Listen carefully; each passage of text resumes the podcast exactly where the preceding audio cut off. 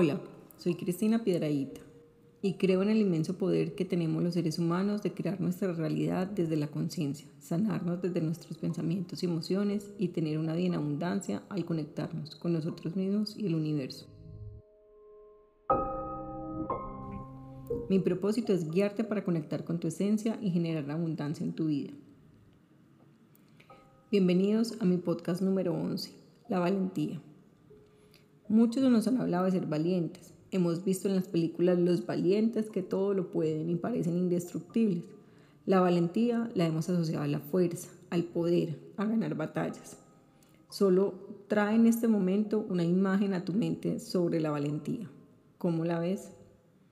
¿Qué te dice esa imagen de la valentía sobre tus creencias y emociones? Cuando eres valiente, sientes que no te puedes quebrar, no te puedes rendir o no te puedes parar. Cuando niños, a muchos, cuando nos caíamos, teníamos un problema con alguien o estábamos tristes, nos dijeron, tú eres valiente, eso no vale la pena, párate. Entonces aprendimos a no demostrar nuestras emociones de frustración, rabia, tristeza o sufrimiento, a no pedir ayuda, porque todo podíamos hacerlo solos, y a pasar por el momento maluco o malo rápido, porque siempre hay que estar bien. La valentía del niño la trasladamos al adulto y cómo eres hoy cuando tienes que ser valiente.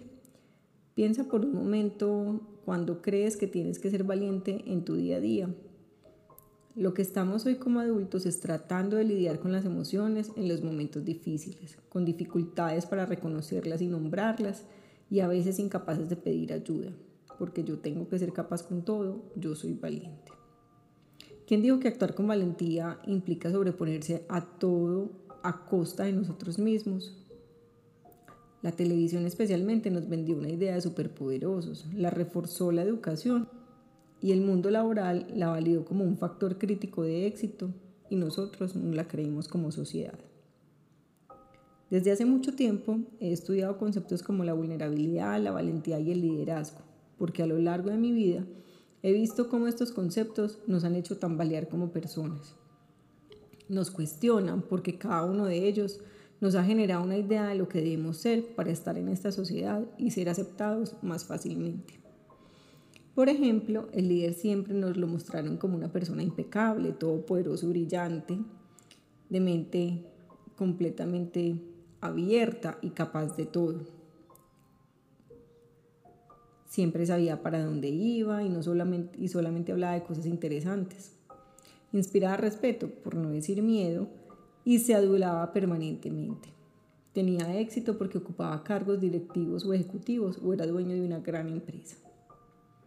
Ni la vulnerabilidad se ve en el líder y la valentía se malinterpreta.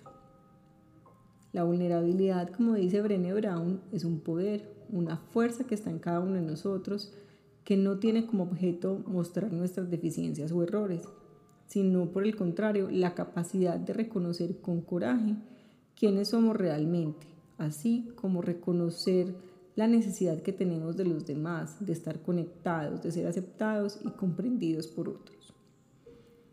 La vulnerabilidad entonces exige que pasemos por la vergüenza, pero que no nos quedemos dando vueltas en ella.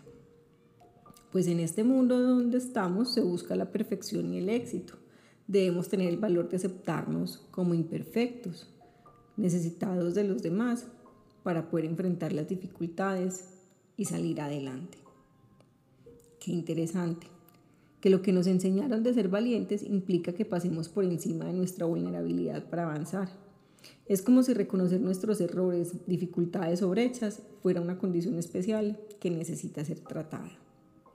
Eso lo aprendimos desde la niñez, donde había que reforzar en lo que no íbamos bien, el, el error siempre tenía un castigo y la vergüenza de no ser capaz de algo o equivocarnos era tan incómoda que preferimos dejar de hacer lo que queríamos y nos encaminamos por un mundo donde aprendimos a dar respuesta a lo que el otro quería o que nosotros pensábamos que quería, es decir, aprendimos a dar gusto.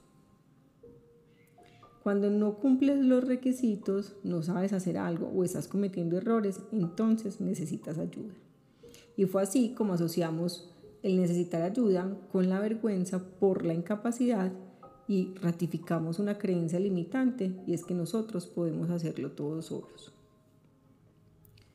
Uno de los significados que a mí más me gusta de la valentía es actuar con decisión. Considero que abarca muchos elementos, pues nos referimos a que para actuar con decisión o determinación previamente debió haber sucedido un proceso de conciencia donde definimos lo que queríamos y cómo lograrlo. Significa que evaluamos nuestras condiciones y recursos y que buscamos la forma de hacerlo. En este sentido, la vulnerabilidad y su hermana la humildad son aliadas de la valentía, potencializándose cuando van de la mano.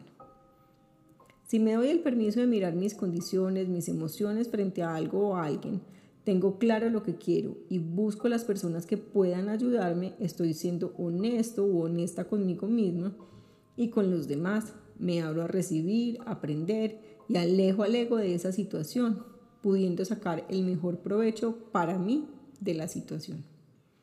Lo que quiere decir que, que lo afronté con valentía, con humildad y luego de eso puedo ser más compasivo o compasiva con otros que estén viviendo una situación similar.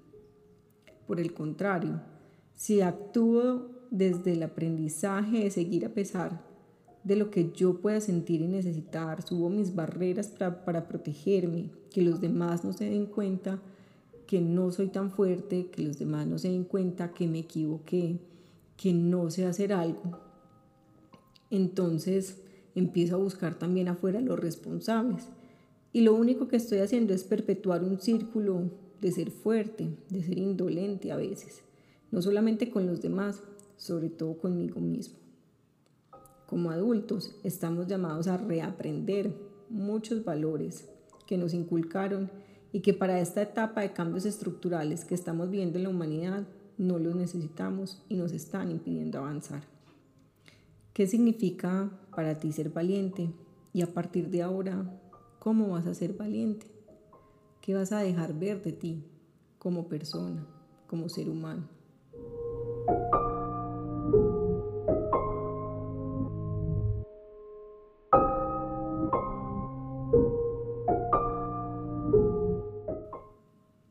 Te deseo un hermoso proceso de conexión desde adentro.